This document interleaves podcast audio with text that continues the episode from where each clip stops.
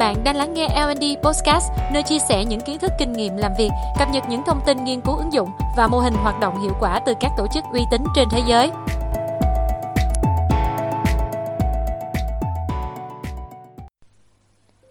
Chào các bạn, mình là Thanh Thảo.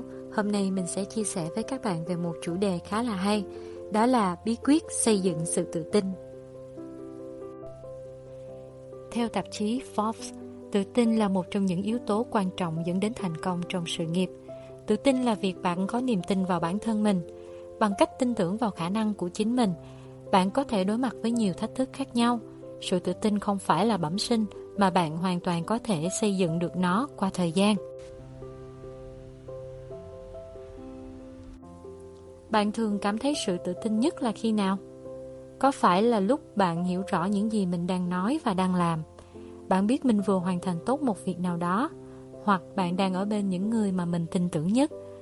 Sự tự tin này đến từ những yếu tố ngoại cảnh Do đó, khi gặp một thử thách khó khăn ngoài dự tính Bạn cảm thấy lo lắng rằng mình sẽ không làm tốt Và đó là lúc sự thiếu tự tin bắt đầu quay lại. Có một số cách để bạn xây dựng sự tự tin trước những tình huống này.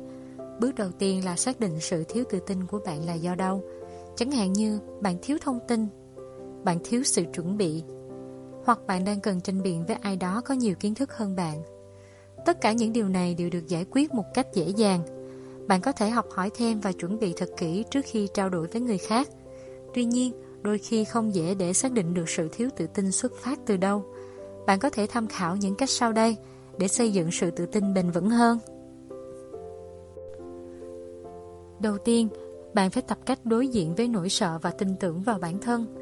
Việc đối diện với bản thân và thừa nhận mình đang lo lắng cũng là cách để xua tan nỗi lo sợ. Tự hỏi mình đang thực sự sợ hãi điều gì. Khi đó, hãy chia vấn đề thành những bài toán nhỏ để bạn dễ dàng nhìn thấy cách giải quyết hơn.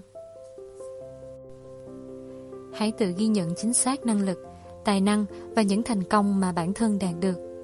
Nhiều người luôn có xu hướng dễ dàng nhìn ra điểm yếu của bản thân nhưng không ghi nhận hết những thế mạnh mà mình có.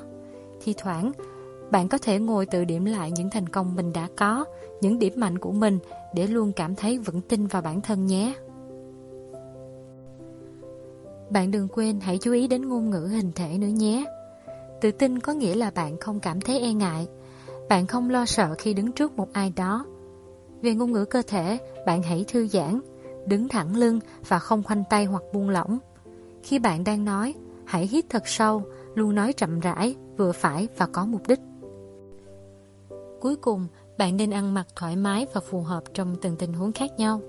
Trang phục lịch sự, phù hợp và thoải mái sẽ giúp bạn luôn cảm thấy tự tin và yêu bản thân mình hơn.